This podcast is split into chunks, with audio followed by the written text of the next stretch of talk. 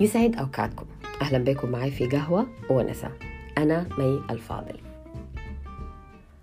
حابة أعتذر عن الغياب الفترة اللي فاتت نسبة لظروف خارج عن إرادتي. وعايزة أحكي لكم عن تجربة مرت بها الشهر الفات تجربة كانت صعبة ومقلقة ومخيفة في نفس الوقت. الشهر الفات في يناير أنا وعائلتي اتصبنا بفيروس الكورونا. والحمد لله عدت بسلام وتعافينا.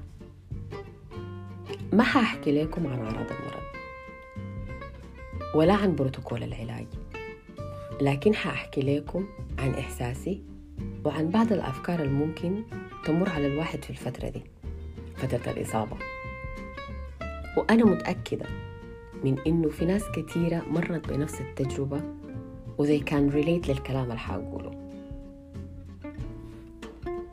أول ما تبدأ تظهر الأعراض على الواحد مخه بيكون في حالة بتاعت تشويش ولخبطة وممكن تصل لحالة بتاعت إنكار وبكون خايف. الحالة بتاعت آه يا ربي ده كوفيد ولا ما كوفيد؟ طيب ما ممكن تكون نزلة بريد عادية. ولو ده فعلا هو الكوفيد يعني كيف؟ ما أنا كنت ملتزم وعامل حسابي. والغريب إنه في نفس الوقت الواحد بيكون عنده إحساس قوي إنه هو ده فعلا الكوفيد. لما الواحد يعمل مسحة ويتأكد تماما إنه فعلا دي هي الكورونا بيكون تفكيره كله في الناس اللي هو مسؤول عنهم. وبيسأل نفسه مية سؤال.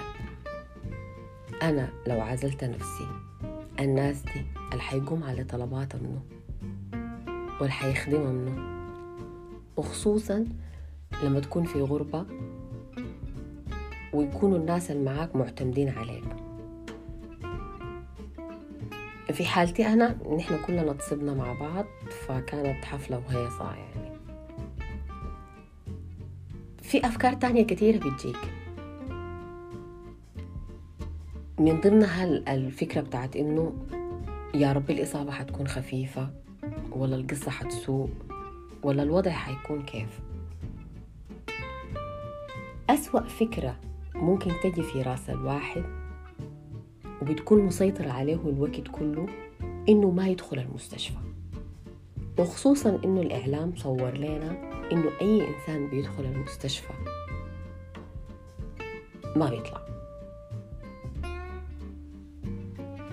بالرغم من إنه المرض ده متعب وسخيف بس الواحد بيلقى نفسه بيقول الحمد لله إنها جاتني وخلصت منها بمبدأ وقوع البلا والانتظار. لما الإنسان يبتدي يتعافى وده ممكن ياخد وقت أطول من فترة الإصابة نفسها بيكون عنده إحساس إنه هو نجح في امتحان. امتحان السقوط فيه كان ممكن ينهي حياته.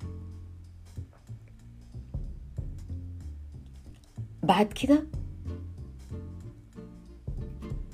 كل ما تسمع الأخبار وتسمع أعداد المصابين بيكون الواحد عنده إحساس إنه الأرقام دي ما بقت مجرد أرقام بالنسبة له لأنه بقى محسوب معاهم وفي نصهم.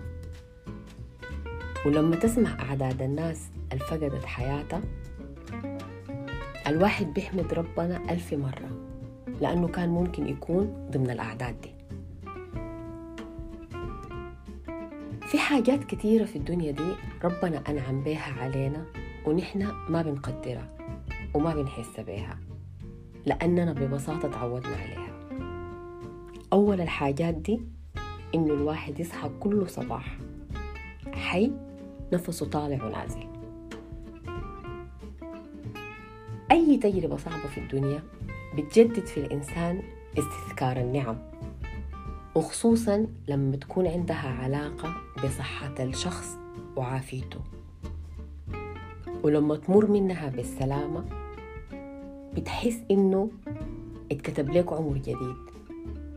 بتحس إنه ربنا أداك فرصة تانية إنك تكون إنسان أحسن وتعيش حياتك صح. الكاتب الكويتي عبد الوهاب الحمادي قال محظوظ من يولد مرة ومحظوظ أكثر من يعطى الفرصة ليولد أكثر من مرة. لغاية الأسبوع الجاي كونوا بخير.